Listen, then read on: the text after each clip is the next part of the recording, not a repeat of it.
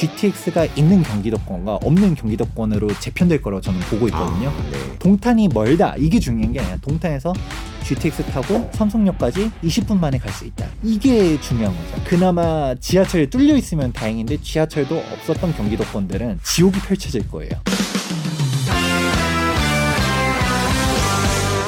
정부가 이제 집값이 비싸다라고 경고를 했는데도 불구하고 서, 수도권은 재건축 중저가 단지를 중심으로 매수세가 지속적으로 유입되고 있다 이런 보도 내용이 나오고 있습니다. 맞는 말이죠. 불과 한 2년 전만 해도 올라가는 곳만 올라갔었거든요. 네. 근데 이제 작년부터 안 올라가는 데를 찾기가 더 어려워졌어요. 올라가는 곳들만 올라갔었지 안 올라가는 데들은 정말 안 올라갔는데 대표적인 데가 바로 동두천이거든요. 수도권이라고는 해도 너무 먼 거 아니야? 좀 멀죠. 라고 서울에서. 생각하게 네. 되는데 그 동두 천조차도 엄청나게 올라가고 있어요. 지금이라도 서둘러 집을 봐야 되나 사야 되나 이런 고민하실 것 같아요. 전세값은 오를 것 같고 당연히 사야 된다라고 이야기합니다. 특히 무주택자라고 하면 다주택자가 다주택자 되는 건 저는 안 된다라고 얘기해요. 세금이 워낙 지금 강력하다 보니까 무주택자 같은 경우는 사실 집을 당연히 사야 된다라고 얘기하는 게 일단 집값이 더 올라가는 것도 올라가지만 여기서 더 문제는 전세 가격이 그럼 안정되냐? 그렇지도 않거든요. 전세 가격대들도 계속 올라가다 보니까 지금 아마 많은 시행착오를 겪으셨을 거예요. 이미 집가 이미 거품이다. 17년도, 18년도 공급 과잉이다. 이런 얘기들 들어왔었을 거고요. 또 이제 19년도에서 또 떨어진다 얘기했고, 2020년도 얘기했고, 그동안 전세 가격은 안정되지도 않았었고요. 오히려 전세 가격은 솔직히 말해서 가격대 자체가 완전히 그냥 수억 원이 달라지다 보니까 솔직히 많이 올라간 거는 팩트거든요. 네. 어깨인 줄 알고 팔았더니 기린이었다. 무릎에 사서 어깨에 팔라는 이야기 많이들 하잖아요. 근데 그 어깨라는 거를 올라가는 상승 축에서 내가 어깨인 줄 알고 팔았더니 진짜 목이 계속 있잖아요. 그 어깨는 보통 어떤 식으로 얘기하냐. 진짜 꼭지를 찍고 떨어지는 것 같으면 그때 팔아라. 주식과 약간 느낌이 다른 게 부동산은 하락을 하려고 했었을 때 그 시그널이 분명하게 보여지 거든요. 네. 거래량이라든지 매물들도 많이 나오고 그럼 그때 팔아라.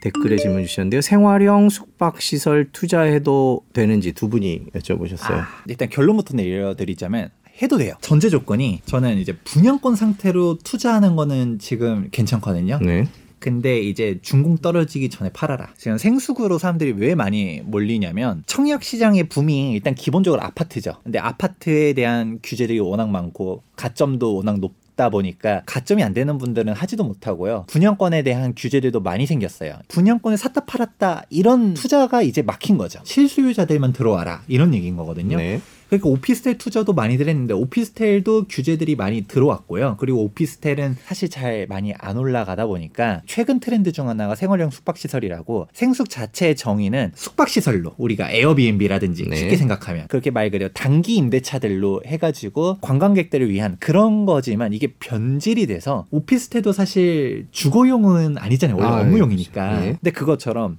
아파트처럼 85제곱미터 이렇게 만들어 놓은 게 요즘 생숙이라는 거예요. 이게 생숙의 문제점은 역시 주택으로 쓰면 주택이에요. 주거형에 대한 규제들 똑같이 다 받아요. 그러니까 준공 전에가 이제 핵심 포인트인데 준공 전에는 내가 생숙을 분양받아요. 생숙이 전매 금지가 없거든요. 분양권으로 사서 분양을 팔면 되는데 이제 여기서 세금의 포인트가 나와요. 생활형 숙박 시설의 가장 큰 핵심은 일반 세율이 돼요. 내가 이미 다주택자다. 그러면 생숙 하나 청약 당첨된 다음에 피 붙이는 거죠. 피를 1억 붙였다 하더라도 2년 넘어가면 일반 양도세율로 생숙을 피를 받고 사가지고 준공까지 끌고 가야지 이게 아니라 청약을 하면 넣는 것까지는 괜찮다고 봐요. 거기서 피를 붙여서 판다. 이렇게만 가야지 준공 떨어지고서도 올라갈 수는 있는데 세금이 답이 안 나오기 때문에 준공 이후로까지 가는 거는 추천해드리지도 않고요. 정부에서도 생숙에 대한 규제들 너 전입 신고하면 처벌하겠다 뭐다 이런 얘기들도 나오고 있거든요. 어떻게 할지는 미지수긴 하지만 청약만 넣어서 분양권 상태에서 팔아라 이렇게까지만 얘기해드립니다. 최근에 경기도랑 인천의 상승세가 역대급이다라는 표현을 쓰던데 왜 이렇게 오르는 거? 일단은 일명 똘똘한 한 채, 다주택자 규제 강화 그리고 풍부한 유동성 이런 것 때문에 한 채 쪽으로 많이 가거든요. 어, 세금을 잘 모르는 분들은 일단 한 채로 가는 게 맞아요. 네.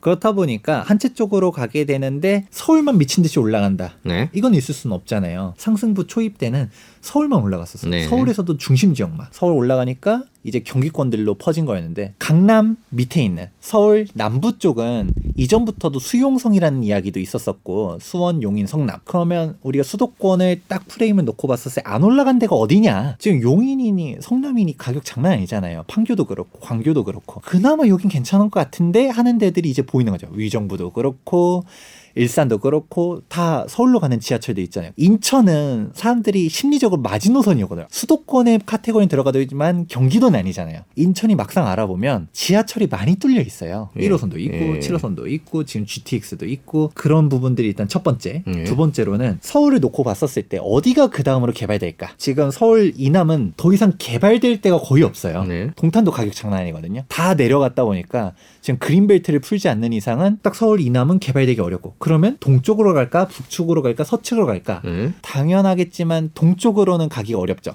산이 있으니까. 북측으로는 통일 대비를 간다 뭐 이런 사람들도 있지만 솔직히 말하면 리스크가 어느 정도 있죠. 가장 쉬운 거는 서측이죠. 초기 도시 계획을 보시던 분들은 알겠지만 원래 서울이랑 수평적인 라인으로 개발하려고 했었던 계획들도 원래는 있었어요. 결국 서측이 개발 압력이 당연히 더 높겠다. 그리고 인천 쪽도 생각보다 일자리들도 많고 많고 기반 시설도 생각보다 탄탄하거든요. 추후 개발 환경들도 많고 그렇다 보니까 인천 쪽이 그동안 다른 애 다 올라갈 동안 안 올라가 있었던 게 이제 찾아가고 있다.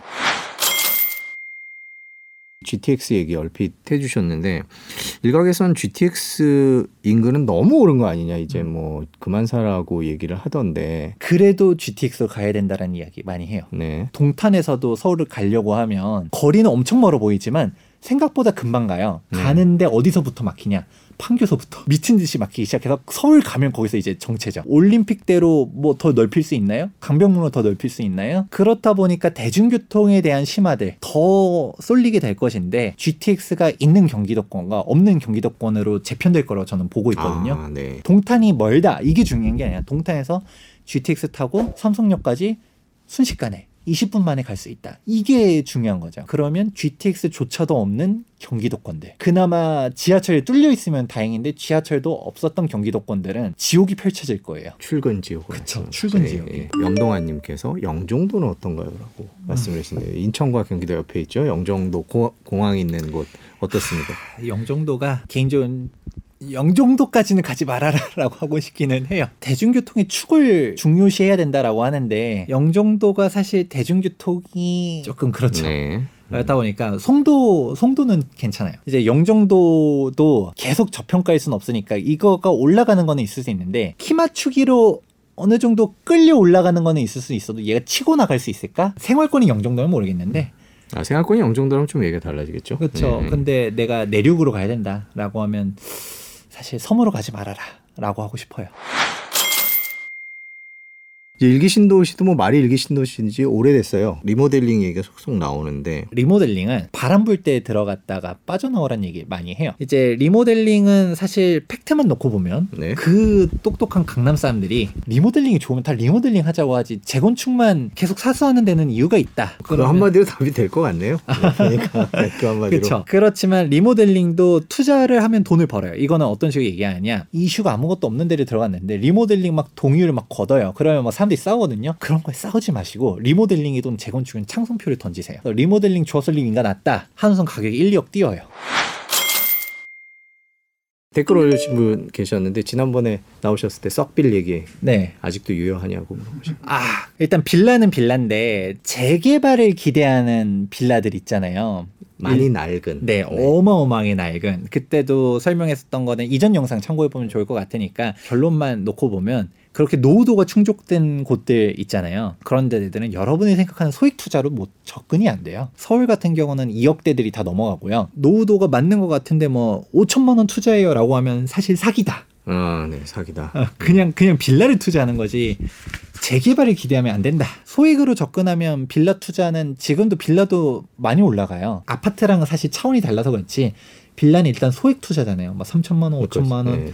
이렇게 투자하는데 빌라도 지금 3천, 5천 올라가고 있거든요. 그럼 수익률은 100%잖아요. 예를 들어 이 경우는 사회 초년생들 같은 경우는 딱 접근 가능성이 되겠죠. 뭐 한 20대다. 모으는 돈들이 많지가 않잖아요. 솔직히 청약은 나한테는 답이 없고 그러면 진짜 3천만 원으로 빌라 하나 사놨다가 막 1,000, 2천만 원 올라가도 뭐 수익률 괜찮지. 다주택자다. 내가 1주택자다. 그럼 빌라 투자는 절대 안 돼요. 세금이 다 무너지기 네, 때문에. 네, 그렇죠. 그런 식으로 내 네. 포지션에 따라서 빌라 아직도 접근해 보면 괜찮다. 한 시간 넘게 긴 시간 동안 부동산에 관해서 얘기를 했는데 뭐 항상 말씀해 주시지만 현장도 가보고 공부도 열심히 해서 투자의 방향 그리고 또 내 집 마련의 방향을 정하시는 게 좋지 않을까 싶습니다. 추석 이후에 한 번 더 모셔야 될것 같습니다. 시간 되시면 꼭 부탁드리겠습니다. 알겠습니다. 오늘 감사합니다. 네, 감사합니다. 네, 시청해 주신 여러분 고맙습니다. 멀스트리트 오늘 여기까지 하겠습니다. 감사합니다.